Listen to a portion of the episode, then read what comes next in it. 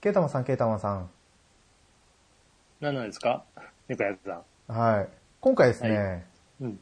実は、2本撮り目なんですよね。はい、そうですね。実はってね、今喋ってみましたけど、うちの番組最近ね、大体そうですね。うん。なんで、皆さん、もう、うご存知の通りっていうか、なんて言えばいいんですかね。分かってると思うんですけど、今回も、パンタンさんをお迎えして、お話をしていきたいと思っております。パンタンさん、よろしくお願いします。はい、またまたよろしくお願いします。お願いします。今回はですね、うん。はい。今おすすめするアニメうんを、おうこう、一人一人3つ取り上げてはい。話をしていこうかなと思ってるところです。うん。はい。まあ、事前にね、こう、3つ考えてきてくださいって話はしたんですけど、お互い知らない状態なんですよね。そうですね。うん。ですね。だから、まあ、本編どんな話になるのかとはい。いうところなんですけど、もう先に話しておくと、うん。あの、ガルパンは入ってないと私の中で。いや、まあ話したいのは山々なんですけどね。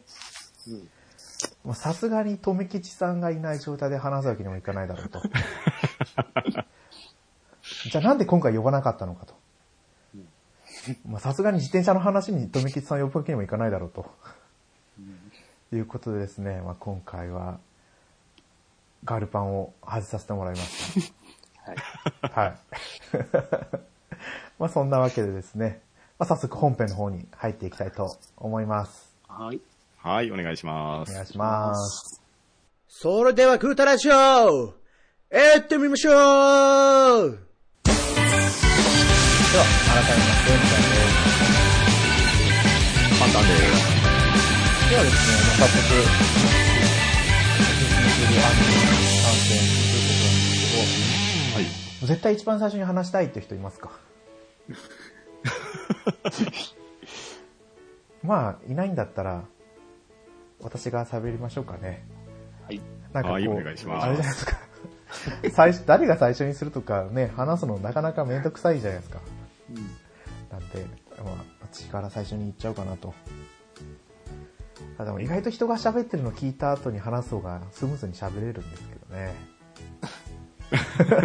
とか言ったりして。はい。ではでは、じゃあ最初、私、猫やの。もうさ、3つ続けて、とりあえずタイトルからいきますか。はい。はい。そうですね。私がタイトル3つ言って、で、その後にそれぞれ一つ喋っていく感じで、いきましょう。はい。はい。では、私、猫やんが、今おすすめするアニメ3作品が、1つ目、アルドノアゼロ。ですね。で、2つ目、あ、2, つ目だ。2つ目。2つ目が、もうこれ、3作品って聞いたときに、はい。なぜかこう頭に思い浮かんだのが、このタイトル。原始圏。あー。で、3作品目が、ダンジョンに出会いを求めるのは間違っているんだろうか。うんですの3つです。はい。はい。あ、じゃあ、おしから喋った方がいいですかね。このまま。あ、俺も全部いっちゃいますみんな。そうですねそれぞれ。いっちゃいましょう。はい。じゃあ、ケータマンさんで。えっとあ、いきますか。はい。えちょっと、えっと、なんかちょっと縛りがあるっぽい聞こえちゃうんですけど、はい。えっと、3つ。えっと、メジャメジャー、おとー、IQ 配給。おと、ちはやぶる。あおーいいですね。スポーツというか、まあ、高校生というか、そういう感じで、になりました、僕は。はいじゃあ、パンタンさん。ーはい。僕はあんまりまとまりないですけれど、まずは、銀河英雄伝説。おー二つ目は、炎の転校生。おー三つ目は、オースーパーミルクちゃん。です。はい。ですね。私、全然オースーパーミルクちゃん知らないですね。知らないです。はい。そうですね。多分レアだと思います。おーじゃあぜひ、オースーパーミルクちゃんから話を聞かせていただけると。じゃあ、説明していきましょうか。はい。おスーパーミルクちゃんっていうのはですね、はい。まあこれ、ウィキペディアをちょっと読ませていただくと、2000年の1月27日からはい。4月13日まで、まあこれスペースシャワー TV とかワウワウで放送されていたっていう、まあ一応ギャグアニメになるんですかね。まあ全12話なんですよ。で、どんなものかと言いますと、あうーん、あこれ元祖サブカルネタ？はいはい。いろんな、こう、他作品をオマージュするようなギャグネタって言いましょうか。まあ、近年で言うと、ポップテピピックとかがそうなのかなっていうところはあるんですけど、オープニングテーマからして、狼なんか怖くないなんですよ。おー。で、背景で、エースをねらえや、マジンガー Z や、巨人の星、キューティーハニー、デビルマンといった、昔のアニメの構図を使って、この ミルクちゃんが演じてくれるとかですね。はいはい。で、エンディングテーマは、あの、突っ張りハイスクールロックンロールなんですよ。大統領編って書いてありますね。大統領編って書いてるんですけど、これ、出てくるキャラクターに大統領っていう人がいるんですが、その人が突っ張りハイスクールロックンロールを歌うっていう あ、そうなんですか。はい。いや、なかなかこれ、極物作品だと思うんですけど、ギャグもね、結構ブラックなんですよ。もうあの、そもそもこのミルクちゃんっていう主人公が謎の女の子なんですよ。年齢不詳なんですね。はいはい。見た感じ、かなりちっちゃい女の子に見えるんですけど。まあ、気まぐれでわがままで、で、浪費家なんですね。で、その子がもう本当に毒舌を振りまいて、周りがそれに振り回される的な話なんですが、まあ大体あの、一番最後の決め台詞が、あの、寿司でも食いいっか、みたいなことを言うんですよ。なんか見た目と反したセリフを言ってくるんええですね。そうなんですね。これはね、もう体感するには見てくださいとしか言いようがないんですけれど、LINE スタンプまでありますよ。割とですね、えーこのサブカルネタがわかる人にはハマるキャラクターかなとも思いますし、そういうギャグが好きな人には、ああ、こんなんあったねっていうので分かっていただけるんじゃないのかなと思うんですよね。この絵ってなんか見たことあるんですよね。うん。有名ですよね。俺も知ってます、これ、キャ結構。、そうそう、キャッチーな絵なんですよ。なんですけど、その可愛さに反してやってることは、なかなか極物な毒舌ギャグだったっていう。おーこれ1回はい。30分ぐらいあるんですか？えーっと、これ短かったと思いますね、確かあ。もともとが、その、オースーパーミルクちゃんの前にスーパーミルクちゃんっていうのがあったんですよ。スーパーミルクちゃんがあるんだ。はい。全身番組があったんですね。それが確か10分間番組みたいなやつだったかな。おースーパーミルクちゃんはさ枠的には30分枠だったような気がします。あ当時僕ワウワウで見てたんで、録画して見てたんですけど、はいはい。あうんあ、ありますね。あ、違うか。あ、スーパーミルクちゃんありますね。同じ、えー同じキャラクターですよね。あ、ですです。キャラクター一緒ですね。うんうん、ちょっと、あの、アニメっぽいっていうか、もっと。うん。あ、そう、そうですね。うんなんと言いましょうか。まあ CG アニメ的なうん雰囲気があったりする感じですね。おーいや、これ、普通にツイッターアカウントもあって、まだ最近6月12日もつぶやいてますね。一応これ、D アニメとかでも見えるんじゃないですかね。なんか、あー、D アニメか。結構コアな人気がある作品だと思うんですよね。あ、なんか、ニコ動でアニメ配信中って書いてありますよ。ニコニコ動画でも見えるんだ。であったらそっちとかで、あのー、どの回でも、どの回見てもそんなに構成的に変わらないんで、一回見て、あの、これのテイストに合う人だったら、ハマって見れると思います。多分嫌いな。人はね、絶対見れないと思いますけど。や、これちょっと気になりますね。うん。あの、僕は、あんまりこういうのを見てるイメージはないかもしれないですが、実はこれは面白いです。いやー、全くイメージなかったですねう。ん。ないですね。うん。ほうほう。悩んだんですよ。今見たいとか、今おすすめしたい3本って言われたんで、はい。あふと思いついたんですね、これが。ああ、うん。ーはい。はい、といった具合です。はい。はい、ありがとうございます。いやー、もう最初からこんなこう、キラーパン的なのが来るとは思うせなく。なんともうこう、あれですね。は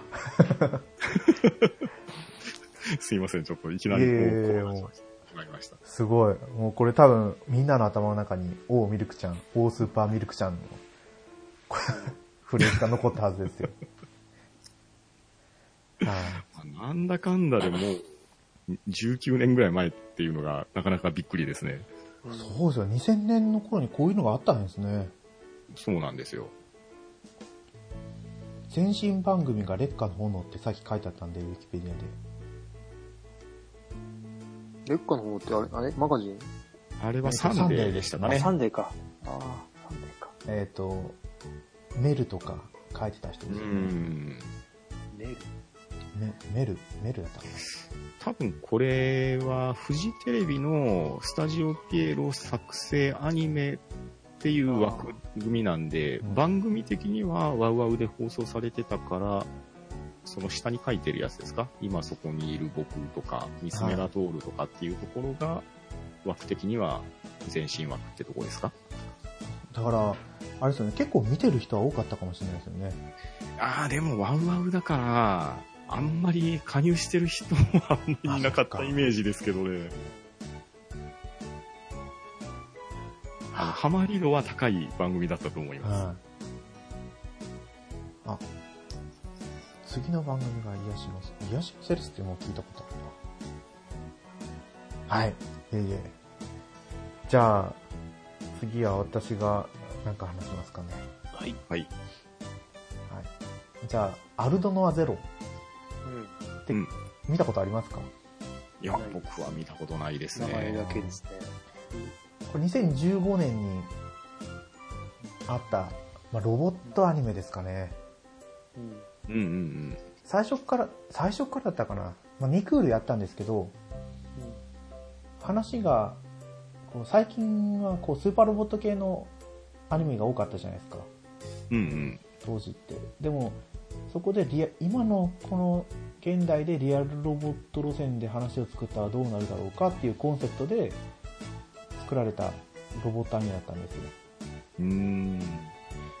まあ、地球側と、あとなんか火星側との戦いみたいな話なんですけど、ほうほうほうほ地球側はもう本当に作作業用ロボットで、で、火星側は、なんだかアルドノア、なんかその、火星で発見された 技術を取り込んだロボット、う。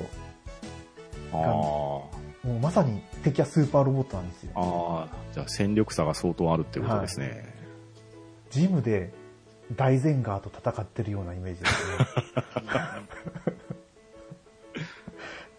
いや本当にそんな感じで、1話から、なんか相敵がもう次元バリアなるものを使ってきて、うんうん。もう何も攻撃通さないよ。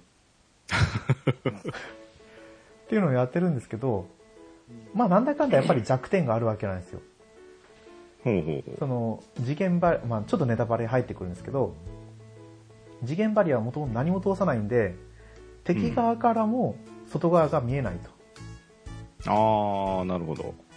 だからそれを見るためには、なんか、こうビットみたいなカメラを飛ばしてるとか、うーんうんうんあとは少なからずこう、バリアの隙間がどっかにあったとかって話で、この弱点をいかについついて倒していくかっていうような話がもうぐっと引き込まれたんですよね。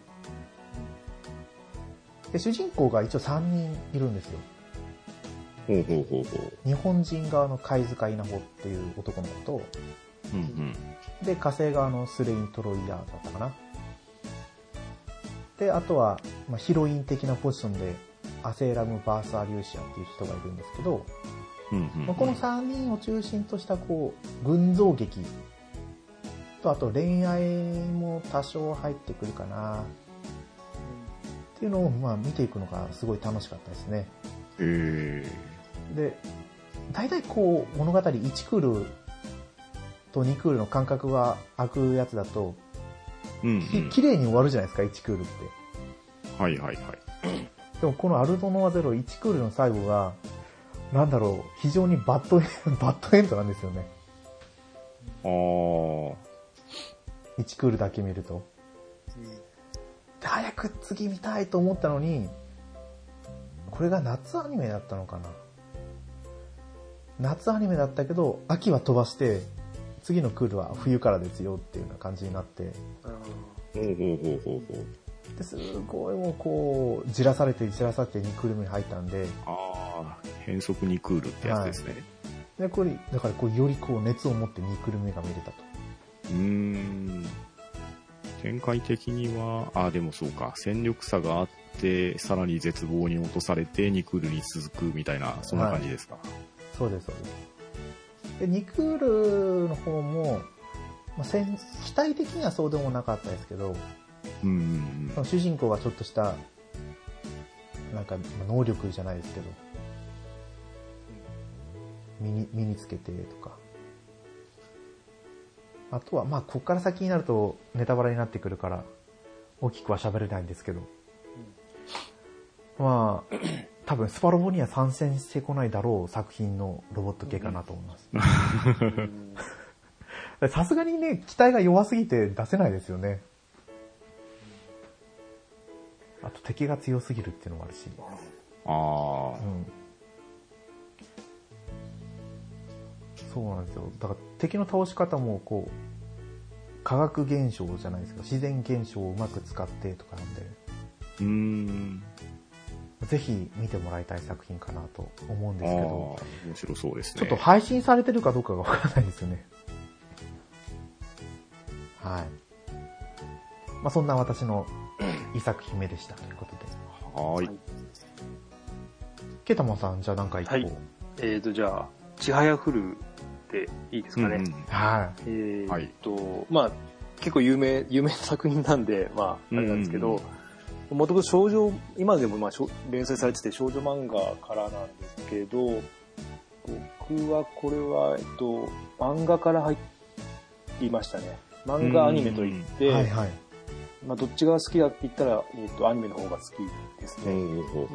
まあ、漫画の方は今少女漫画なので、なんかちょっと少女漫画のちょっと独特な感じはあるんですけど、アニメはすごく見やすくて綺麗なアニメで、えっ、と、もともと今今年、ん今年の4月に第3期がやるって言ったんですけど、えっ、と、うん延期されて10月から始まります。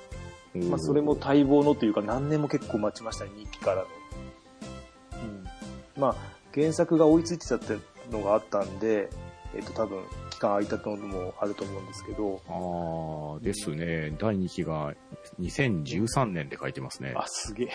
あ、そんなま、うん。で、まあ、まあ、競技カルタを題材としたアニメなんですけど、まあ、見ればわかるんですけども、完全に運動部ですね。あの、競技カルタといっても、うんうん文化部なの、文化部なのかちょっとよくわかんないですけど、まあ、と、まあ、うん、百人一首はいまいちよく俺も、まあ、ルールは見ればわかるようにはなったんですけど、う。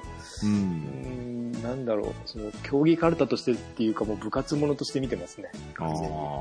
うんで、えっ、と、ちょっと読み方わかんないんですけど、えっ、と、主題歌が99レディオサービスとかっていう名前のバンドなんですけど、その、その人が、えっ、と、1期も2期もオープニング歌ってて、その歌もすごく良くて、うん、あの、アニメに合ってるというか、それ以外ではちょっと聞かないんですけど、うん、ものすごいいいアニメですね。はい。オープニングテーマがユースフルって書いてますね。あ、そう。で、そこの歌詞の中にも、その、ちはやふるっていう単語とか、あと、ああ、じゃあ。ライバルの、えっ、と、うんうんうんなんだっけな、ライバルのこの名前とかも入ってくるので、それ用に書き下ろした、ね。うんうん。書き下ろした。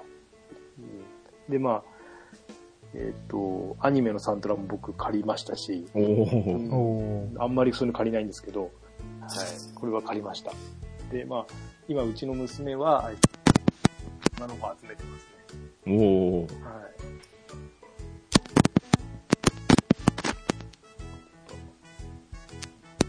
やっぱでこう、電波が悪いですね。はい。うん大丈夫ですか？はいうん。いや、でも、ちはやフルは面白いですよ。うん。私も、ここ持ってこようかなって最初思ったんですけど、ちょっとやめたいんですよね。再放送するんじゃないかなと、10月の前にしてくれないかなと思ってるんですけど。うん。こう、アニメが終わってから今度実写版の映画の方に行きましたからね。そうなんですよああじそうでしたね実写は実写で評価は高いんで、うんうんえっと、俺も途中までは見たけど、まだ最後は見てないので、ですね。結構アニメも良かったですよね。いいところで一応そう、ちょうどいいところで終、わってて。うん。うん。うん。で、最終的に俺は漫画も読んでたんだけど、漫画やめてアニメだけに絞ったんで、もう、せんあの、先の展開分からずにドキドキしながら毎週見て、いい、うん、付き合、いい付き合い方しましたね。なるほど、なあるほど。なるほど、なるほど。でも本当にこう、スポーツアニメですよね。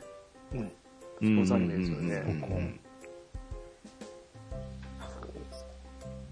あよかっのたやっぱりこう、ね、あの展開も思いますよね。主人公が覚醒していくというか。そうそうそうそうそう。うんうん。いいんですよ、ああいうのが。ああいうのが。でやっぱりこの、なんだろう、敵が強大すぎるっていうのもいいですよね。うん。よくて。まあ、で、あの、いなんだろう、い最初にもう、未来の結末が分かってるとこから始まるじゃないですか、一応。はいはい。うんあのうん、そこから、まあ、どこ、そこにどう繋がるのかをまだ今やってる最中なんですけど、まあ、徐々に徐々に階段を登ってるというか、うん、いい感じに進んでると思いますね。はい。僕、今42巻まで進んでるって言ってるんで、結構、俺20何巻までだったんですよね。読んでたのは。結構出てますね。うん。まあ、期待できるかなと思います。はい。もう42巻まで行ってるんでしたっけ？うちにもあるんですよね。もう言ってますよ。結構言ってますよ。39。あ、本当だ。42までありますね。ありますねって、うちの部屋にも置いてあるんで。はい。これはまあ、や、やりたいとは思わないですけどね、このスポーツは。そうですね。ちょっとやれないなとは思いますけど、すごい世界な話が展開されていきますね。うん。はい。はい。ありがとうございます。はい。はい、ありがとうございます。じゃあ、続いて、もうさっきの流れで、じゃあ、あのーパンタンさん、私、はいケタマさんでいきますか。はいでは私ですね。はい。では、2本目は、炎の転校生です。はい。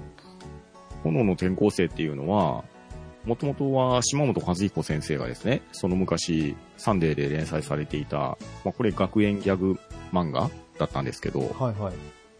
これがですね、1991年にアニメ化されたんですよ。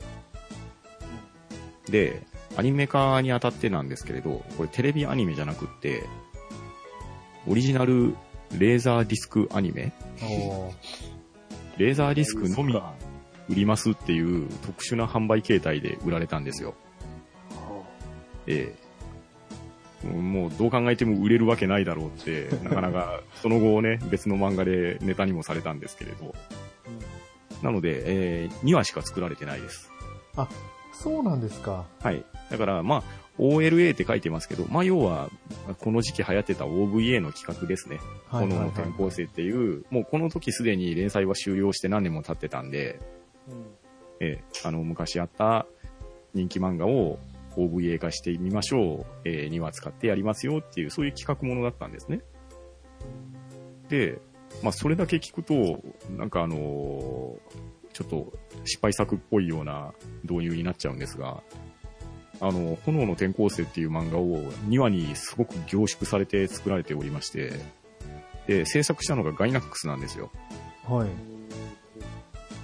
あの、ものすごく緻密な、あの、絵コンテと、ものすごく動くんですよ。あの、まあ、当時、当時はだから多分セル画の作業だと思うんですけれど、えー主人公の滝沢くんがですね、えー必殺技が黒電パンチって言うんですけど、もうそれのカットがめちゃくちゃかっこいいんですね。これ多分今見ようと思ったらどこで見れるのかな多分、もう本物を持っているか、あと、ブルーレイとか DVD にその後なってるとは思うんですけれど、これは本物を持ってたんですか？あ、ありました、はい。おおーレーザーディスクで。ですです、はい。一応、検索かけると出てきますね。あ、出てきますうん。見ていいのかどうかって感じですけど、うん、いろいろ、うん、出ますね。で、あの、これの推しポイントとしてはですね、はいはい。オープニングテーマですね。うんオープニングテーマは炎の転校生っていう主題歌なんですけど、えーこれをですね、原作者の島本和彦先生が作られておりまして、まあ音楽自体はね、田中康平さんとかがされてるんですけど、やたらと熱いオープニングテーマなんですね。で、これ主人公が関俊彦さんが滝沢昇の声を当てているんで、えー歌は主人公である関俊彦さんが歌われているんですが、あの、これのですね、えーサントラ CD みたいなのが出てて、えーそこで原作者の島本和彦先生がこの主題歌を歌ってるっていう、そういうトラックが入っててですね、えーこれもおそらく YouTube 等で検索したらこっそり聴けるんじゃないかと思うんですが、まあ、あの、聞いたら腹抱えて笑えるんですよ。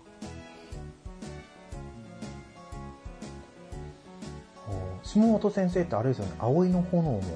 青い炎の島本先生ですね。はい。まあ昔から作風はほぼ変わってないと僕は信じて疑ってないですけれど、えー非常に熱血漫画、熱血ギャグ漫画を描かせると、えーあのー一日の長があるんじゃないのかなと思っております。はい。これ、ジャニーズでドラマ化もしてるんですね。そうそうそう。えっ、とね、な、一昨年ぐらいでしたっけ？なんかね、炎の転校生、リバースだかリボーンか。リボンですね。えネットフリックス。オリジナル。ージャニーズ WEST かな？ウエスト確か。うん、でですね。なんかやってましたね。確かあのー当時はコンビニでキャンペーンとかしてたんで、割と目には入ってたんじゃないかと思いますけど、ただ、ジャニーズと炎の転校生が噛み合うのかなっていう疑問は、ちょっと禁じ得ないですけれど。これは僕も見てないですね、さすがに意外となかなかこう、見るのは大変ですよね。ですねジ。ャニジャニーズがやってるって聞くと、そんなこと言ったら、ジャニーズファンの人にちょっと怒られるかもしれないですけど。怒られるかもしれないですけど。うんいや、でも、そのネタを、島本和彦先生自身が自分で書かれてる同人誌にネタで書かれてて、えそれはそれで面白かったですよ。漫画にするにあたって、そのジャニーズ WEST を島本和彦先生のキャラクターに寄せて書くとかいうネタがあってですね。えーそそれはそれで面白かったですね。うん伝説の漫画ですからね、この。私も名前だけは知ってるんですよね。うーん、だってこれ、1983年から85年に連載されてたんで、なかなかリアルタイムで読んでるっていうのは厳しいと思うんですよね。まだ生まれてないですからね。生まれてないですよね、小田さん。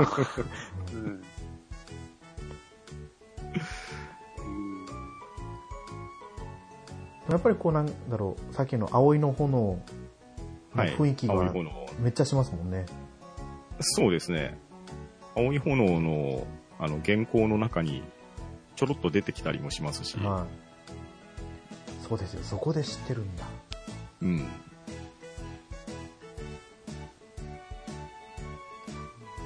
うん。まあ、とまあ、炎の転校生のプレゼンでした。はい。ありがとうございありますがとうご。ざいます。じゃあ、私ですね。はい。2作目は、原始圏。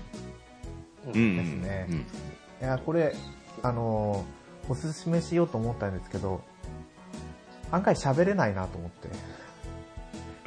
進めるにも。一応、清志木先生っていう人が書いてて、アフタヌーン、月刊アフタヌーンかな。うん、でしたね。はい。で、連載されてた漫画が、ちょうど、これも2000、何年ぐらいだろう ?2002 年か3年ぐらいに放送されてたんですよ。うん。高校生から専門学校に入るぐらい。2004年って書いてますね。あ、じゃあ、それくらいですかね。うん。私が、あの、深夜アニメに入るきっかけになったアニメなんですけど、本当にだから、何気なく録画したのを見てハマったんですよね。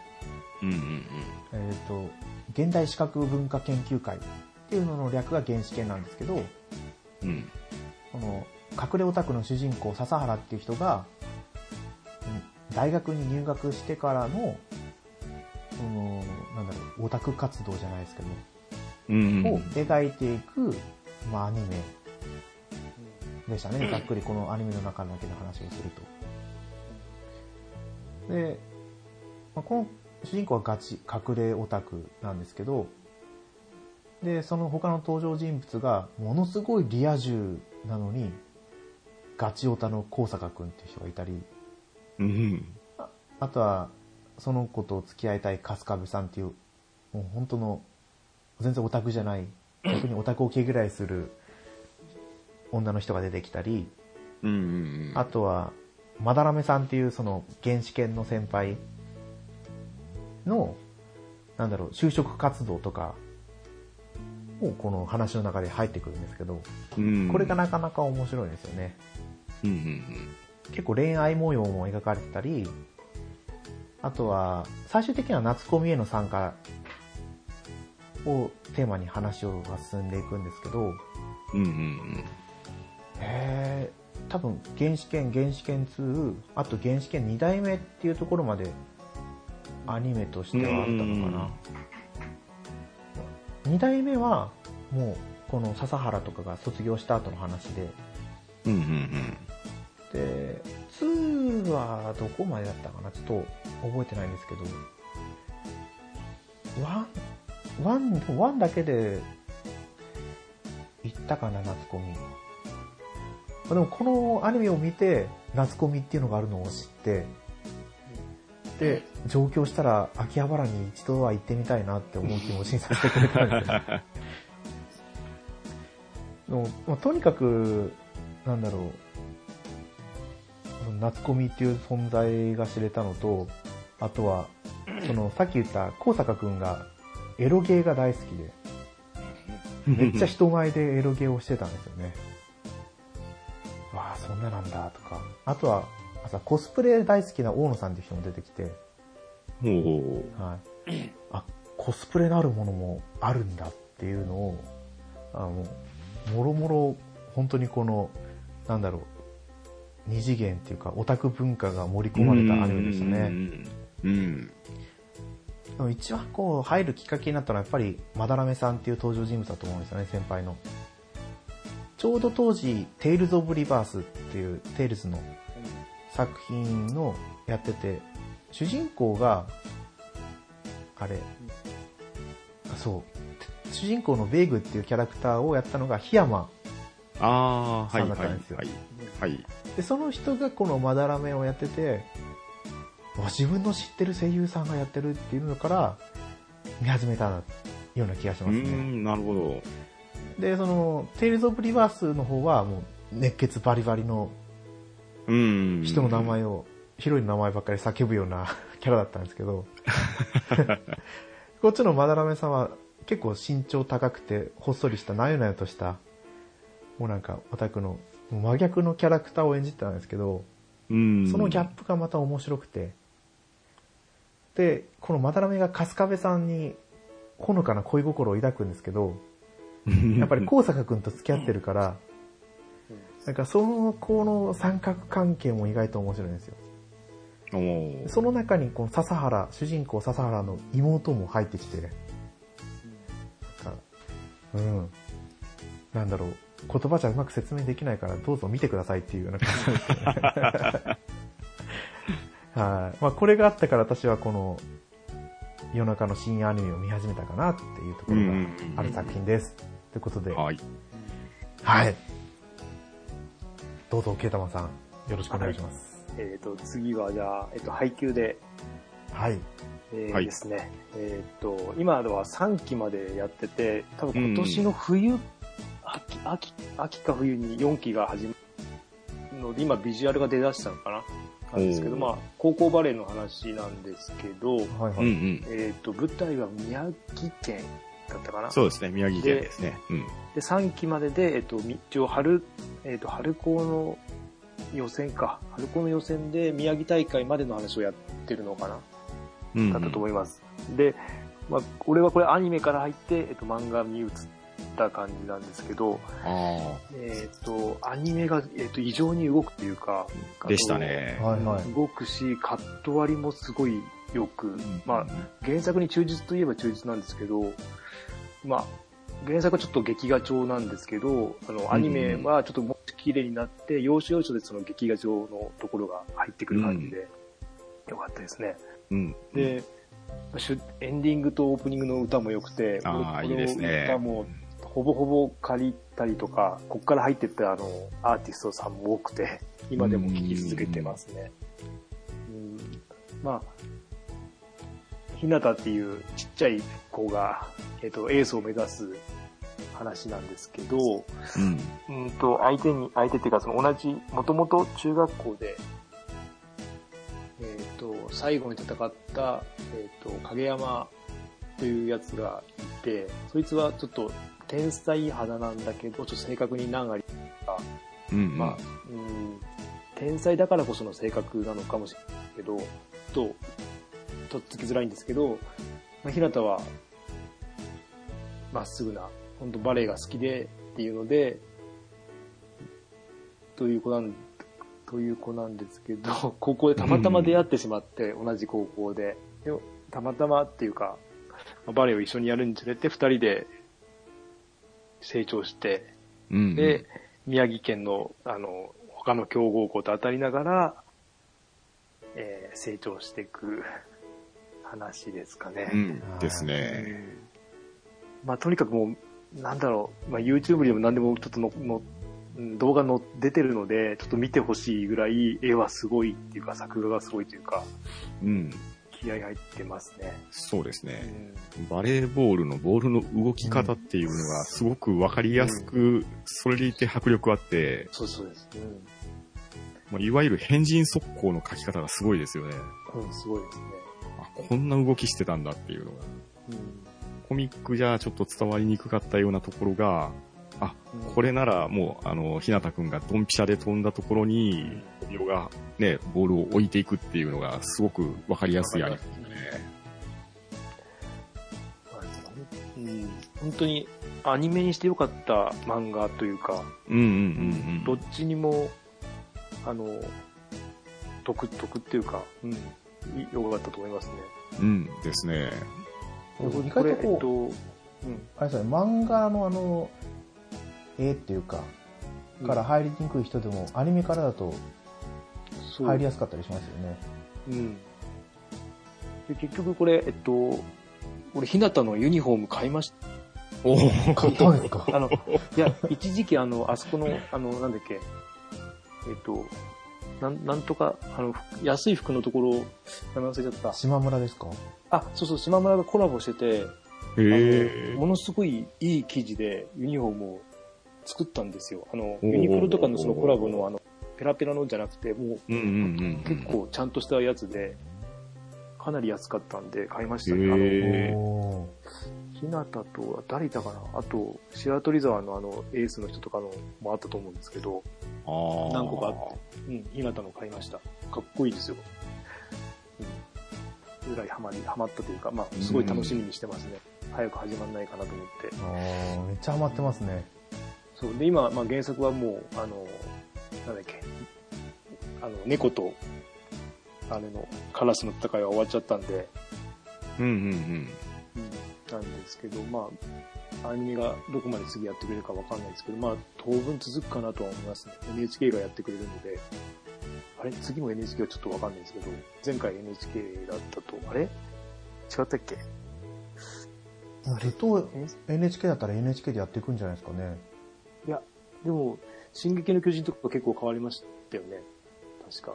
ああ、途中から NHK ですね。NHK になりますよね。うん。そうなんですか？これ、うん。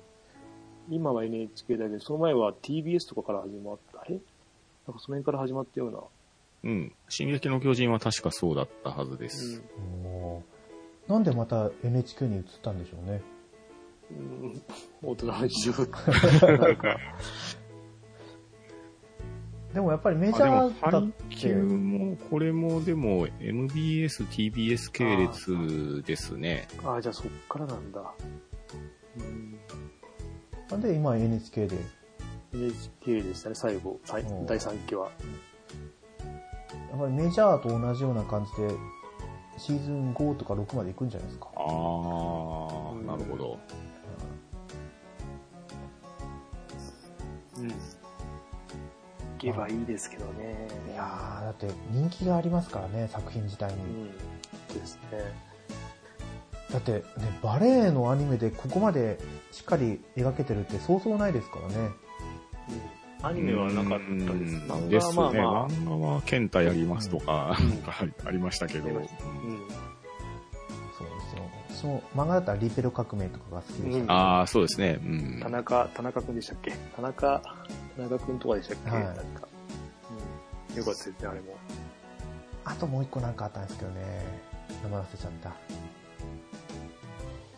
はい。はい、アタック、アタックか。ああのアタックもありましたね。ありましたよね。一一瞬。うん。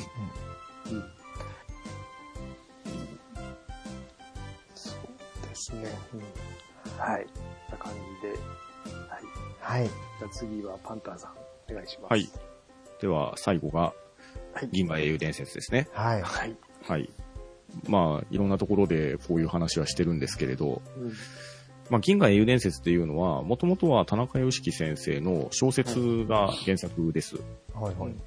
はい。これがですね、えー、1988年から2000年にかけて、もともと OVA っていう形でアニメが作られていたんですけれど、これがですね、えー、4部まで作られまして、えー、全部で、その本編が110話、さらに外伝が52話あってですね。まあ合計162話ですか。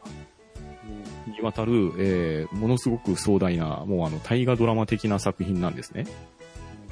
で、まあその、いろいろ魅力を言えばキリがないんですけど、この、まあ、舞台が宇宙、宇宙の、こう、二つの派閥ですね。えー、自由惑星同盟っていうのと、えー、帝国っていうところがあって、まあそれの、まあ長年続いてる戦争に、えー、戦争の中で、まあ、主人公であるラインハルトっていう人が出てきて、はい。えー、その、まあ、その、帝国っていうところも長年帝国主義を貫いてきてるので、だいぶこう政治的に腐敗してるんですよね。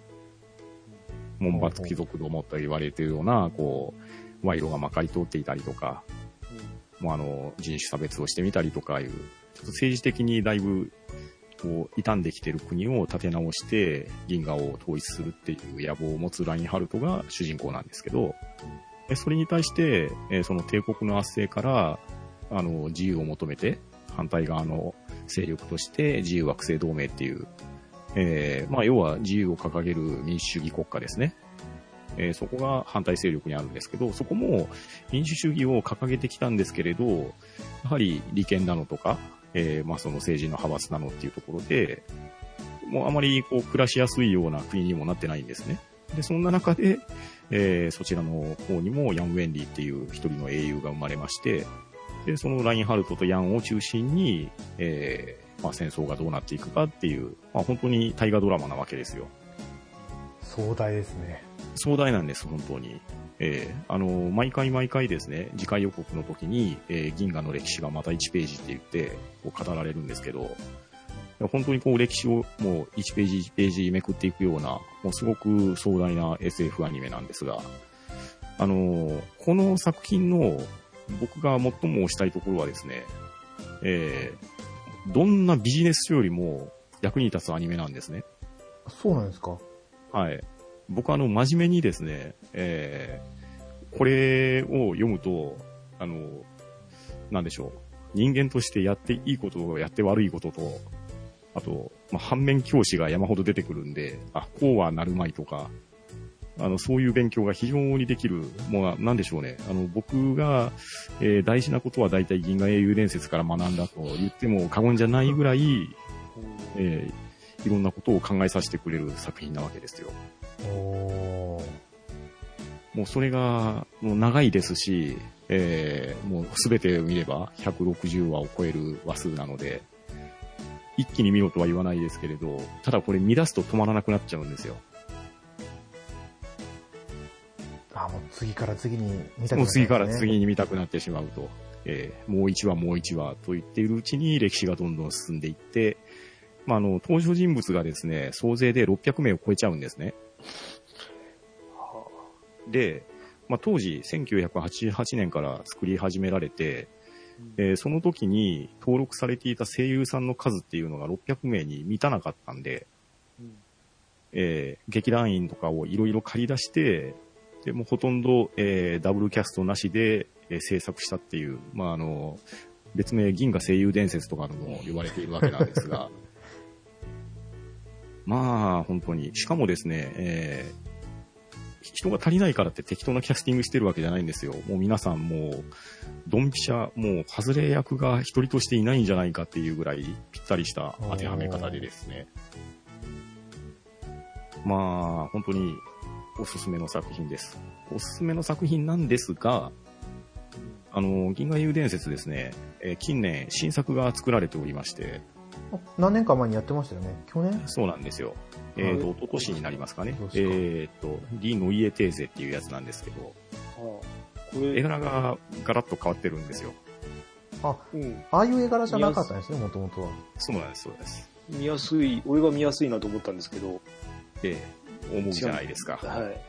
思うんですけど、うんあの残念ながら僕はちょっとあまりそちらはお勧めしないですね。ああ、なんか評判もあまりよろしくないそうな。うーん、まあ、あの、ファンの人には申し訳ないんですけど、あの、銀河英雄伝説じゃない作品、銀河英雄伝説っぽい何かに生まれ変わってしまったのかなっていうのが、個人的な意見ですね。だって、ウィキペディア見ても、銀河英雄伝説の項目にそれ載ってないですもんね。あら。まあ、一応、今年の、えーっと、後半に向けて、劇場版3部作を作って、物語としては終わらせれるっていう、そういう計画にはなってるみたいなんですが、あ、その、一昨年やったやつ、そうですね。の続編をはい、新しい3部作。そうですね。もともと、えっ、と、そちらも26話構成で話を作りますよっていう設定だったみたいです。ただですね、えーそもそもの、えー本編が110話かけて、えー描き切った対策をですね、えー26話でまとまるわけがないんですよ。うん、そうですよね。えーしかもですね、あのー先ほど主人公がラインハルトとヤンって言ったんですけど、どうも、えー人気があるであろうヤン提督の書かれ方が若干歪んでいるんじゃないかっていう、そういう印象を受けるんですね。ああ、その、近年の方は。うん、元々の人気キャラクターなんですけれど、えーっと、まあ少し説明するとですね、ラインハルトっていうのはもう彩色兼備、もうものすごい美形で、えー頭も切れる、えー運動能力も素晴らしい、もう本当に、なんと言いましょうか、えー欠点がないスーパー、スーパー人間ですよ。金髪の方ですか？金髪の方ですね。はいで、その人が上り詰めていくっていうストーリーと、それに、まあ、ライバルとしてヤンが当てはめられるんですけど、ヤン提督っていう人は、ものすごく頭は切れるし、えー作戦も、もうすごく、えーもう本当に負けないんですね。ミラクルヤンと呼ばれていて、絶対負けないっていう、まあ、提督なんですけど、基本的に戦争反対の人なんですよ。で、そして、戦いたくない、できるだけ早く退役して年金であの食べていきたいっていう、そういう考えの人なんですね。なんていうか、あの、働いてると、あ、この人の考えよくわかるよっていう、そういう意味で、あの、男性が好きになるキャラクターっていう感じなんですけれど、なので、そういう秀でた面はあるんですけど、日常生活はぐうたらで、うん、あの、お酒を飲みすぎて、えー自分のところで、こう、養子として養っているユリアンっていう、まあ、子供にたしなめられたりとか、えーあの、運動がまるでできないんですね。えーだから、あの、多分自分は戦場に行ったら真っ先に死にますよっていうのを公言してみたりとか、まあそういう情けない側面もありながら光る面もあってっていうキャラクターなんですが、どうもラインハルト寄りのような書かれ方に最新作はなってしまっていて、ちょっと人間的な魅力が少し、ん？っていう首をかしげるような作りになっておるんですよ。あーまあ、それもこれも、あの、元々の、えー1988年からされた、まあ、いわゆるその、石黒監督版っていうところが原作の再現度がすごく高かったし、あと、もう本当に、田中良樹先生の小説っていうのは、なかなか完結しないんですよ。完結しないんですけど、銀河英雄伝説に関しましては、本伝が10巻、外伝が4巻で、綺麗に完結している物語で、もうさっきも言ったように、もうあの、本当に大河ドラマ的にすごくまとまったお話で綺麗に終わっているのを、それを完全アニメ化したので、もう本当に僕は個人的には文句の言いようがないような作品なんですが、それがちょっと新作になると、うん、ちょっとどうかなという感じになってしまうので、ファンとしては残念なんです。あーあそうね、対策の後、思い入れいっぱいありますからね。そうなんですね。まあなので、あの、僕がおすすめするのは、まあ、古いと言われるかもしれませんが、石黒監督版の銀河英雄伝説なわけなんです。D アニメで見れてるっぽいです、かね。うん、D アニメで全話見えるはずです。外伝含めて見えるはずですね。で、まあ、これもですね、えー、まあ、作品のオープニングテーマ、エンディングテーマっていうところが、すごく胸に響く音楽でして、オープニングテーマは、えーラインハルト陣営の帝国側の曲。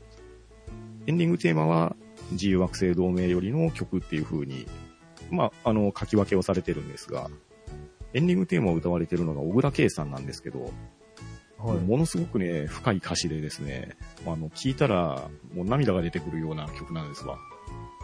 これはあの、必聴ですね。エンディング曲の方がまだ今のところ聞きやすいですね。アニメ見るより。あ、そう、そうですね。オープニングテーマはすべて英語歌詞なので、あの、エンディングテーマの方が馴染みやすいと。はい。いや、じゃあちょ、いやー、見るのが多すぎるな。D アニメ。皆さん興味があるときは D アニメ登録してもらって。あ、でもなんか、昔は Hulu でも来てたみたいですね。で、私が Hulu に入ってるから言ってるだけなんですけど。うんうんうんうんいや、来てくれればいいな まあでもさすがにその110と外伝、えあれいくえ52は。52は、ね、相当な量ですからね。相当な量ですね。まとまった時間が必要かな。うん、そうですね。だって、一日一話ずつ見ていっても大概かあの時間かかりますからね。うん。1話30分ですか？あ、そうです、30分です。?23 分ぐらいですか？まあでも、うん、だまあ大体そんなもんかな。うんはい。まあ、ああれですね、ガンダムとゼータガンダムと、で ダブルゼータまで見たかなと思えばいいですね。まあ、それぐらいですかね。うんああ私に、私が分かりやすい例えをしただけで、うん。そんな感じですよね。ですね。まあ、今回は、まあ、おすすめアニメっていう形なので、はいまあ、アニメを選ばせてもらったんですけど、はいまあ、でも、実際のところおすすめはやっぱり小説ですよ。原作小説は、とっても読み応えもありますし、あの、わかりやすいです。はい、あでも小説の方がいいかな。でも最近本、本っていうか字を読むっていうの方が楽しいんで、うんうんうんうん。ね、こう、絵に左右されないじゃないですか。そうですねう。ん作画に。うんうんうん。はい。銀河英雄伝説。はい。ありがとうござまあ、あいます。の、銀河英雄伝説の、なんて言いましょうか、公式ページとかで、はい。えっと、キャラクターの顔とかっていうのは紹介されてるんで、はい。うん。あの、そこの再現度と言いましょうか、あ、ぴったりだなっていうようなデザインなんですよ。はい。はい。なので、小説を読みながら、小説にはそういう挿絵がほぼ入ってないんで、まあ、あったとしても、ちょっと劇画調の、えー艦隊、宇宙戦艦とかの艦隊とかの絵がほとんどなので、えー人物の補完として、アニメのデザインを利用して、頭に浮かびながら、こう、読むっていうのも一つ手かなと思います。対照的な二人ですもんね、この。うん、本当に対照的な二人ですし、陣営自体も対照的なんですね。片方は、えー帝国側っていうのは、まあ、明記はされてないんですけど、基本的に昔のドイツ軍人みたいな帝国主義、えーまあ、要は、独裁者が、えー強権を振るうっていう国なわけですよ。まあ、貴族社会と言いましょうか。なので、名前も、比較的ドイツ人名みたいなのが多いんですね。まあ、ラインハルトであるとか、えーキルヒアイスであるとか、ミッターマイヤーであるとかっていう、まあ、少し難しい長めの名前が多いんですけれど、まあ、反する自由惑星同盟っていうのは、まあ、さっきも言ったように資本主義の国なので、えー人種的にも多種多様です。もう、まあ、ヤン自体が、まあ、おそらくアジア系な名前だと思うんですけれど、えーヤンっていう名前もいれば、えーアッテンボローであったりとか、はこう、亡命してきたシェーンコップであったりとかっていう風に、まあ、割と自由な気質の中で、えーまあ、資本主義なんでね、まあ、貧富の差とかは出てくるんでしょうけれど、まあ、帝国に反する、まあ、帝国からの圧政から脱出して新しい国家を作るっていう理想のもとに、えー立ち上げられている国なので、もう本当にあの相反する国同士の構想ですね。本当だ。なんかこう、キャラクターの名前見るだけでも、その陣営の感じがわかりますね。そうなんですよ。ええいや、あんまりそんなの意識したことなかったから、こうやって見てみると、すげえ作り込まれてると思いますね。そうですね。もう本当にもう歴史の、もう大河ドラマっていうのが一番わかりやすいと思います。いや、一気に興味が出てきましたね。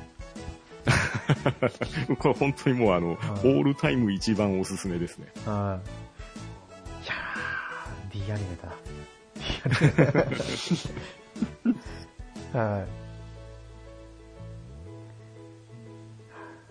じゃあ、次は私でいいですよか？ははい、お願いします。じゃあ最後、男女に出会いを求めるのは間違っているだろうか？ですけど、これ何年前だったかな？結構前だったんですけどね。アニメでやって、今度第2期が、もう今年の夏だからこれからですかね、うんうんうん。放送される。ちょっと日程をち把握してないからわかんないですけど、放送されるってなかっで。だな。そうですね、今週、1週間の予約の中には入ってきてなかったので、入ってなかったですね、確か。ここでこの紹介をしておかないといけないだろうと。端末好きとしては。はい。はいということで取り上げさせてもらったんですけど、まあ、あの、主人公ベルクナレルって言って、田舎から上京してきた主人公と、神様ヘスティアの出会いから始まる物語なんですけど、まあ、そもそも世界観から話さないとちょっと、なちんぷんかんぷんになってくるんですけど、うんうんうん。えーあ、町の名前忘れちゃった。迷宮都市っていうところがあって、で、そこには、なんだろう、地下のダンジョンがあるんですけど、うんうん。まあそこにこう冒険者が集まってくるんですよ。うん。で、神々も昔は天界にいたんですけど、天界での生活が非常につまらないと。いうことで、あの、人間界に降りてくるようになったら、みたいなんですよね。ただその人間界に降りてくる中で、ある制限を設けてて、神の力は使えないけど、その、下界の子供たちには、その神の力の一部を授けることができると。でその神の力の一部っていうのがファルナって呼ばれてて、えーまあ、人間からしたらステータスって呼ばれるんですよね。うん。で、えーと、ファミリアっていうのを神様たちは作ってて、まあ、なんで、なんだろう。軍団、軍団じゃないですけど、まあ、軍団ですかね、うんうん。みたいなものがあるんですけど、上京してきたベルクラネルは、その軍団に入りたい。で、神ヘスティアは、えー展開ではだらけてる神様っていうので有名で、うん。地上に降りてきたけど、誰も自分の団には入ってくれないうんうん。というところでこの二人が出会うんですよ。まあ、実際にアニメの最初の冒頭の出だしは、もう男女に潜ってるところから始まるんで、そういう話はないんですけど、うん。で、で、実際に男女に潜ったベルクラネルが、ミノタウロスに襲われるんですよ。ほうほうほう。その場面からアニメが始まってくるんですけど、ミノタウルスはダンジョンの何回かな、15階とか17階にいるモンスターなんですけど、うん。なぜかダンジョンの5階にいて、で、死にそうなところを、えーアイズ・バレンシュタインっていう、またもう一人のヒロインに助けられるんですね。うんうんで、そこからベルクラネルがそのアイズ・バレンシュタインに恋をして、で、こう、自分は強くなっていくぞっていうような物語ですね。で、その、さっき言ったステータスっていうのがあるんですけど、うんうん。冒険してるだけじゃレベルが上がんなくて、いろんな経験だったり、もう強いモンスターを倒したりとか、偉業を達成したりしたら、なんかこう、人間の中に経験値っていうのが溜まってって、うんうん。それをダンジョンから戻ってきて神様になんか背中にヒエログリフ神の文字で文様が選ばれてるんですけどそれを読み取ってレベルが上がっていくんですようんうんでそれがそのミノタウルスに殺されそうになったところを助けてもらって帰ってきたベルクナレルのステータスを更新したらリアリスフレーゼっていうスキルが権限しててそれがなんか思いの丈によって自分の成長が促進すると。うん。うん。まあ、要は主人公補正ですよね。をステ、そのスキルに表したんですけど、もうこれを得たことで、この物語が加速度的に進んでいくんですよ。で、このアニメ自体は1クール分しかやってなくて、ほうほう。12話だったか13話だったかな。と、OVA が1個だけある。で、今年の2月か。2月に一応オリオンの矢っていう劇場版もあったんですけど、うん。原作で言うと5巻ぐらいまで話が1クール分にまとめられててで、結構テンポよく物語が進んでいくんですよ。で、その中でもこのベルクラネルが普通だったら2年3年ぐらいかかる成長のスピードをたった1週間2週間で 飛び越えていくと。う。うん。まあ、いわゆる、あのーなんだろう、ナロー系の小説って呼ばれるようなものに近くはあるんですけど、その主人公の成長していく過程がすごく面白くて、で、主人公がそのダンジョンの迷宮の街に来たの理由が、まあ、このタイトル通り、出会いを求めに来たんですよね。ダンジョンに求め、潜ってハーレムを作ってやるみたいな。うん。だから、その、個性的な女性のキャラクターが出てくるんですけど、その、その女性のキャラクターに思われていくけど、主人公はまだ幼いし、自分に向けられてる行為に気づけなくてっていう、このモヤモヤを見ていくのも、なかなか面白いうん。作品ですね。なるほど。はい。で、あとは外伝的なものもアニメでは出てて、ほうほうほう。ソードオラトリアっていう、その、アイズ・バレンシュタイン、別のファミリアに入ってる、その、ですけど、ロキファミリア。このベルクラネルがいるのはヘスティアファミリアって言うんですけど、うんそのロキファミリアに視点を当てた外伝も何年か前に放送されてて、このベルクラネルが物語を進めていく裏でどんなことが起きてたか。で、このベルクラネルの話の中に出てくるアイズ・バレンシュタインがなんでそこにいたのかとか、っていうのも明かされていくんで、外伝と合わせて見てもらえるとすごくわかりやすいかなと。こうどれだけ面白いかって言ってもうまく説明はできないんですけど、うん実際にこれを見て、あの、これだけですよね、唯一、原作買ったの。おーほうほうはい。あの、まあ、Kindle で買ったんですけど、今全15巻か。全部買って読んでるぐらいうん面白かった作品ですね。うーん。なんで、まあ、第2期、これから始まるんですけど、第2期からまた加速度的にね、主人公たちの物語が進んでいくんで、うん。非常にお勧めしたい作品だってことで今回取り上げさせてもらいました。ああ、いいですね。え、ちなみに二人はこれ見たことありますか？いやー僕は見てないんですよ。ああ、じゃあぜひ、ぜひ見てもらいたいですね。うんうんうんうん。多分 Amazon プライムでもやっあり、確かあったよな。ある。はい。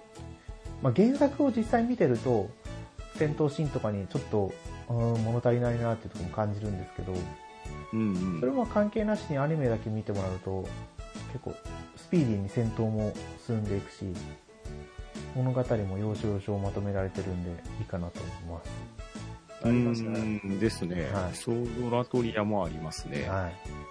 うんとりあえず出てくる女の人、ほとんどヒロインなんで、一応メインはベルクナネルとヘスティアとアイズバレンシュタインみたいな感じにはなってますけど、うーん。ほぼほぼ主人公と関わる人はみんなヒロインなんで、関わりとかが面白いですかね。うんうんはい。以上です。うん。はい、ありがとうございます。はじゃあ、ケータマンさん。じゃあ最後です。はい。えっ、と、先ほど猫屋さんが言われちゃったという、えっ、と、メジャはい。うんーです。うん。で、まあ、これ、えっ、と、最初、えっ、と、僕は漫画からです。漫画からアニメだっていう感じだったけど、この間まで多分、えっ、と、メジャーセカンドってやつがやってて、それは、うんえっ、と、前作、ヒゲの、この話ですかね。うんうん。で、まあ、そっちはあんまり好きではなかったので、もう、最初の重野五郎編とうんういう、ん。うん、なんですけど、まあ、幼稚園から始まって、えっと、最終的には、まあ、メジャーという名前の通り、メジャーに行って、最その後日本に帰ってきて終わったのかなで終わったんですけど、まあ、一番見てほしいのは、えっと、重野五郎が、の高校生時代の話で、あーはいあーそうですよね。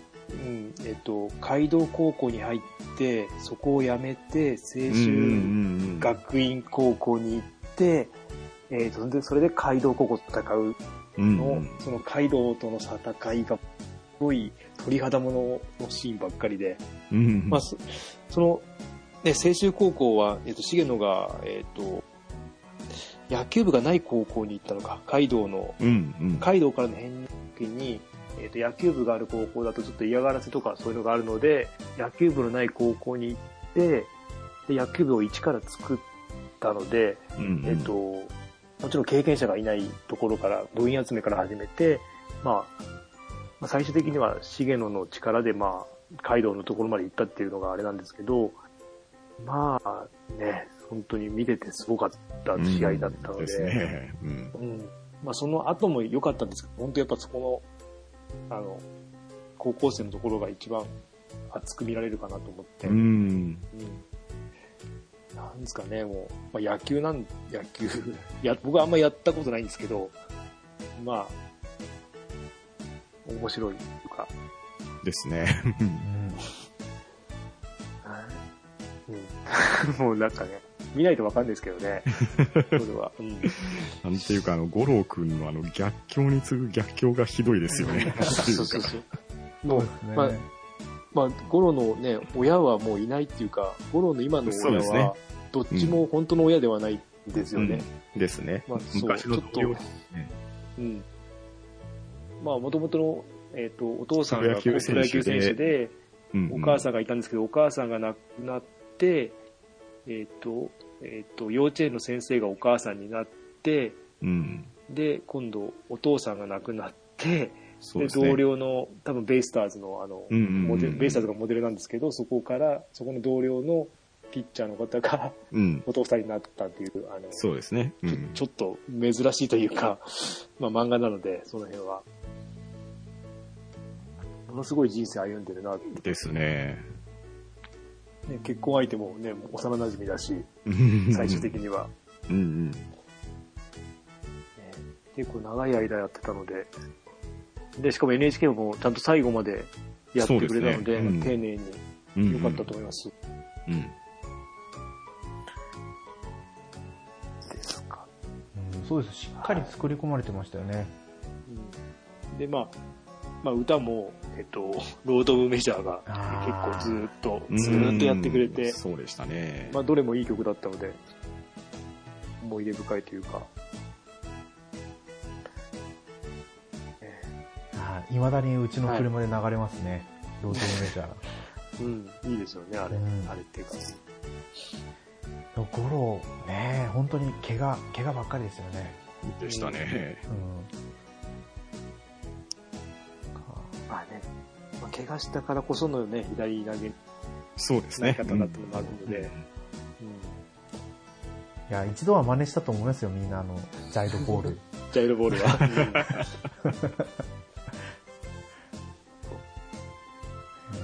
はあーいやー、ね。メジャー、それこそ、い。何回くらいやったんですかね？うん、6かな ?7?6? 6だったかな。そうだもうね 6, 6年間や、まあ多分半年だと思うんですけど、半年、ツークールを6年間ですかね。うん。もっとやったのかな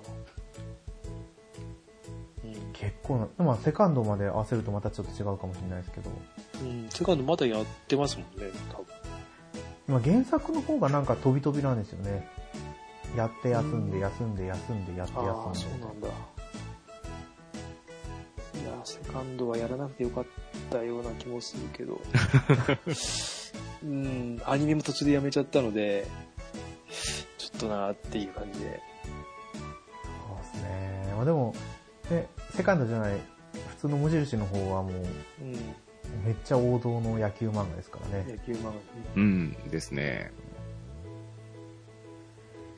いやーやっぱり高校時代面白いですよね。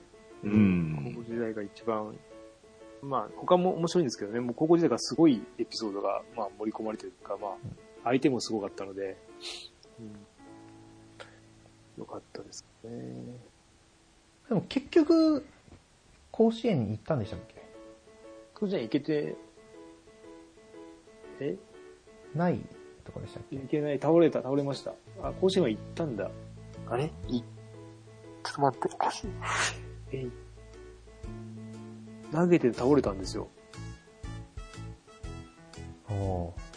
だから、行けてないのかな。行ったとしても投げれてないですね。あれ、練習試合で足踏まれたとかもありまし足たよね。そうそうそう、あの、あの、メガネの、とっつぁん坊やに。はいあれ、どこだっけ、甲子園。いや、行ってないと思いますよ。そうですよね。街道高校との試合もなんか、特別組んでもらってとかあったような。うん。あれ、違う。あれ、甲子園どうだったっけな。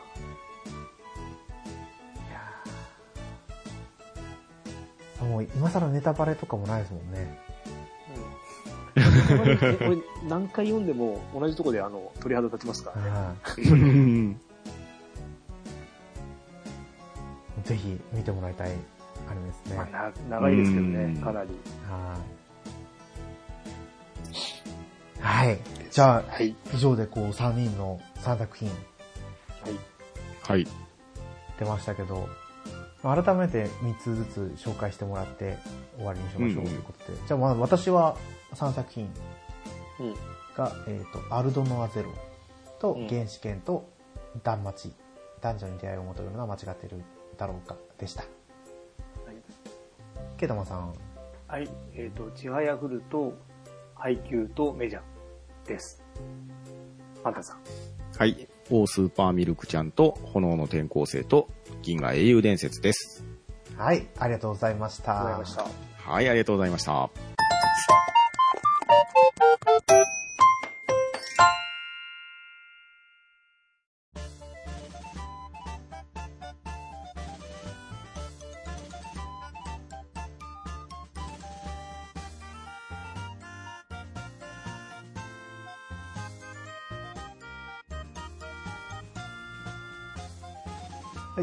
ことで、エンディングの方に入っていきたいと思います。はい。はい。グータラジオではお便りお待ちしてます。ツイッターでハッシュタググータラジオでつぶやいてください。はい、ありがとうございました。ありがとうございまはい、ありがとうございました。いや、でもね、いや、この、かぶりなしでしたね。うん。本当に、全然被んなかったですね。年代も結構ばらけて。あの、うん。そうですね。でも、どれもね、見たい作品になったんで、時間が足んないですねですね。時間が足りないですね、本当に。でも、とりあえず、ケータマンさんには、あガルパンを見てもらいたい。そうですね。いや、チャレンジしたんですよ、今回。はい今回チャレンジじゃなくて、おえっと、いや、見ようと思ってて、はただ違う、結局違うの見てたんですけど、う ん一応画面までは見ました。い。はいや、でも見ようとは思ってます。はい。うんうん見て、あの、とめきちさんを迎え入れたいと思います。はい。え、でも、最初のやっぱり1、2、3はまた別ですけど、本当に、うん。その戦車道の本線が始まってそうくると、ですね。うん。もうグググググッと取り込まれますよ。ですね。最終回とか本当めっちゃかっこいいですよ。なんだろう。ね。あと劇場版。うんうんうん。そうですね。はい。見始めてね、私1ヶ月ぐらいですけど、劇場版4回ぐらい見ましたからね。うん。劇場版もいろいろ詰め込まれてますもんね。そうなんですよ。最初の模擬戦から市街戦やって、まあなんかもうとにかくあの戦車の動きがすごいんですよ。そうなんですよ。こんな戦車動くのって思いますよね。そうそうそうそう。戦車でドリフトとかしますしね。あ、そう。え、でも本当にドリフトできるんですかね？一応あの逆回転させたらできるらしいですよ。だって戦車ってめちゃくちゃ速いらしいですからねあ。、そうなんだ。うん、あの、鈍重じゃないんですよ。あの。エンジンとかの馬力もおかしいんで。だから、ね、これ見るまでイメージとしては戦車やっぱり遅い、うん。呪い。一発撃たれたら潰れちゃうとかっていうイメージでしたけど、うん。それをもういい意味で覆してくれましたからね。ですね。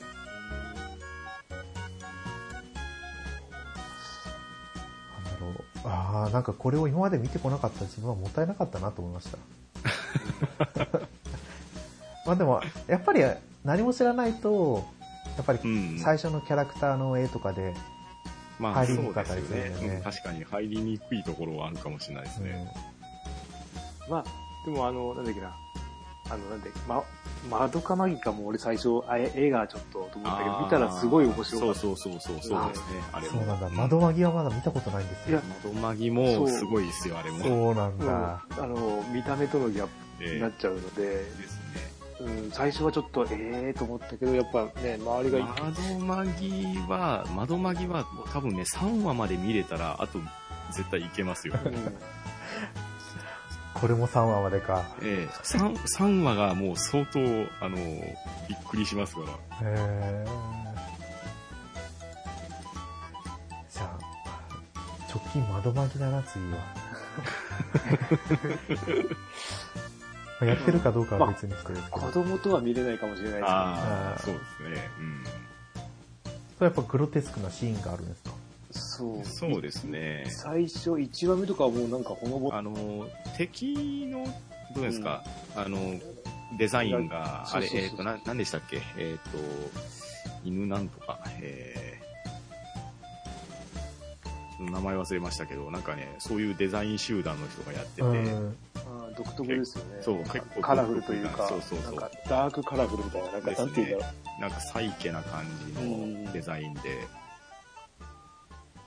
あ、はい。じゃあ味方と敵じゃデザインが違うんですか？敵は敵用のデザインで、味方はもう完全に、なんか完全にというかなんか、服もカラフルだし、うん、そうそうそう。あの、いわゆる、そうですね、魔法少女って言われるだけあって、なんかあの、それっぽいような、ね、衣装とかなんですけど、うんいやーね、いろんなとこでこの窓マギは名前を聞きますけどね。うん。俺も劇場版がなんかやったタイミングで見た。ああ、そうですね。劇場版はなかな議を醸しましたけどね。うん。あの時に多分再、なんか、再放送かなんかしてくれたから、うだよな。いや、まだまだいっぱいありますね。そういっぱいあるんですよ ですね。ね。アニメだけじゃないしね。うんですね。え、アニメだけじゃないんですか？いや、ほら、この間、ほら、なんか、ボーダーの話とか聞くから、ボーダーまたね、ちらっとまた見始めちゃって、はい見たことあるので、あそうあ、ボーダーね、面白いですね、あれ。そうそうそう。そう、なんか、そういう裏話聞いちゃったら、また見なきゃなと思って、ちょっと見ちゃったりとかも、全然進まなくて。で、今、あれですよ。で、結局、今、アンフェアまた見始めちゃって、ああ、なるほど。なんか全然進まなくて。いやね新しい作品も見なきゃいけないけどね、ふうん見直してるのも。そうですよ。そう、新しいのもなドラマだったら、今回はノーサイドを録画してるんで。あの、あれ今日やってたんでしたっけ？そうです、そうです、今日です、今日。うんうんうん。ん？アニメ？いやドラマドラマですね大泉洋ですよね、確か。そうです、そうです。ラグビー、ラグビーがネタのドドラマですよね。はい。まあ、日曜日のこの時間帯だから結構真面目な話だと思うんですけどね。どうなるかノー。サイドゲームだっけ？はいあ、そんな名前だと思います。うん。ちょっとどうなるかなと。うん。あそうだ、あとは、ね、夏には映画もあるし、彼のおっさんずラブ。そうですね。もう、あ、もうなんだかんだでもう一月後ぐらいですよ。そう、もうあっという間ですよ。ねえあ、それか。一応劇場か。絶対おっさんずラブ劇場版見に行って、えうん意。外と劇場おっさんばかりじゃないですかね。いや、いや、女の人もいるんじゃない？そうですよね。うん。多分、田中系のファンは多いとう思います。ん。いや、それでも意外とおっさん率高いと思いますよ。なんか、なんだろう、おっさんずラブやった時がなんかすごい田中圭良くて、はい。うん元に出る作品がいまいちあ乗り切れ。れてなくて、うんうん、今やってるやつもちょっとなぁと思いながら、うん。そう、今やってるやつ何でしたっけ？私の、私の番です。ん？ん？あなたの番です。あなたの前です。あ、なんかそんな名前のやつなんか、ですよね。そん、そんなんでしたよね。3, もう3話ぐらいまで見てちょちょっと無理と思ってやめちゃいましたけど。見てはないんですけどね、なんでヒロイン役は原田知世なんだろうって。いや、あれも、まあ、ネタバレしてもいいですかね。あどうぞどうぞ。なんか、結婚してない、じゃ、結、結なんだろう、結婚してなかった、結婚してないっていうかなんだろう実、相手がいるんですよ。あ、いや、うん違う違う、相手がいるんですよ、もう一人。あ、そうなんですか。結婚、なんか、なんかよくわかんない生活してて、なんでそんな生活ができるんだろうってところもあって、他にもう一人いて、うん。なんか、ちょっとね、ついていけなかったですね。うんあまりにも。え、で、あれはニクール製なんですか？で、今なんか、その、原田知世が死んじゃって、うんうんはいはい。で、それを、えーその犯人を探すってやってるみたいですよ。うん。おー。なんかちょっと衝撃展開すぎてちょっとついていけないっていうか、俺はちょっと無理でしたね。えー、なんかミステリーなんですね。そう、で、ミステリーでその、あの、あの、あの二人の夫婦の家の部屋に、えっと、ま、本がいっぱい置いてあるんですけど、それもかなりミステリーに並んでましたよ。それは見ました。うん。ああ、っていう感じで。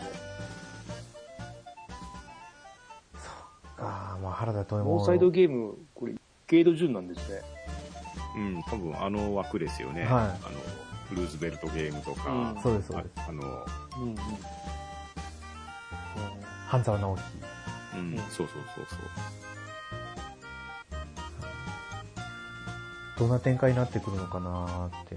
うん、あーやっぱりなんか経営とかじゃないですけど、そういうのを織り持ってくるんですかね。ルーズベルトゲームが会社の経営の話そうでしたね。がメインだったんで、まあ、小説読んだればね、入るのかもしれないですけど、うん。確かに。さすがにそうしたらちょっとドラマが退屈になっちゃうんで、ドラマを見終わってから小説を買おうかなと、まあ思ってます。うん。はい。はい。まあ、そういうわけでうん、また近いうちに、あ、はい。はい、お呼びしますので、パンタンさん、はい。よろしくお願いします。よろしくお願いします。はいそれ。で、はい、今日はもう長い間、ああ、いえいえいえ、ありがとうございました。ありがとうございました。もう、ね、そんな話をしてて、あれ？今回が、だから、今週分と来週分はい。ですよね。はい。そんな話をしてたのに、あれ？再来週もまたパンタンさんいるよとかみんな思ったらびっくりですけど。それ、そのあたりはどうなんですかどうかわかんないですけなんかありましたね、そんなことありましたね、そういえばね。ちょうど、ちょうど1年ぐらい前ぐらいです。ですね。懐かしいですね。もう、もうそんな経つんですね。ですね。うんあの頃、あれなんで最初パンタンさん呼んだんでしたっけね？最初、あれですよ、あの、うん猫屋さんがツイッターで誰か募集って言ったのに僕手挙げて呼んでもらってそうです、。そうです。そこで初、初っていうか。そうです、そうです。うんで、そっから、あの時もだから、日本撮りかなんかしてて、で、また次の週も行きますかみたいな感じで。そうです。うんメガドライブの話したんじゃなかったそうメガドライブの話最初しました。で、そしたら、もちおさんも呼ばれて、うん、でしたね。はい。その流れだとね、ええだって今回の第1部では、メガドライブともちおさんの話ちょっとしてましたからね。うん、ですね。またもしかしたら言われてて、あ、じゃあちょっと、うん、それしますかな、なる可能性も、ね、今のところわかんないですけど、うん、まあどうなったかは、ちょっと忙しそうだから、はいそうですよね。うんうん、ちょっとどうなるか。そうですね。とりあえず自分の番組は撮る気にならないっていうこと言ってましたからね。はい、そういうわけで、はい。また、この次回、次回じゃないです。次回じゃないですけど、そういう次回じゃなくて、そう。また次回、また出演し、依頼するのでよろしくお願いします。わかりました。おはい。よろしくお願いします。はい。はいそれでは今回のはい。お相手は、猫やんと、ヘタマント。パンタンでした。また次回のことでお会いしましょう。はい。ありがとうございました。ありがとうございました。ありがとうございました。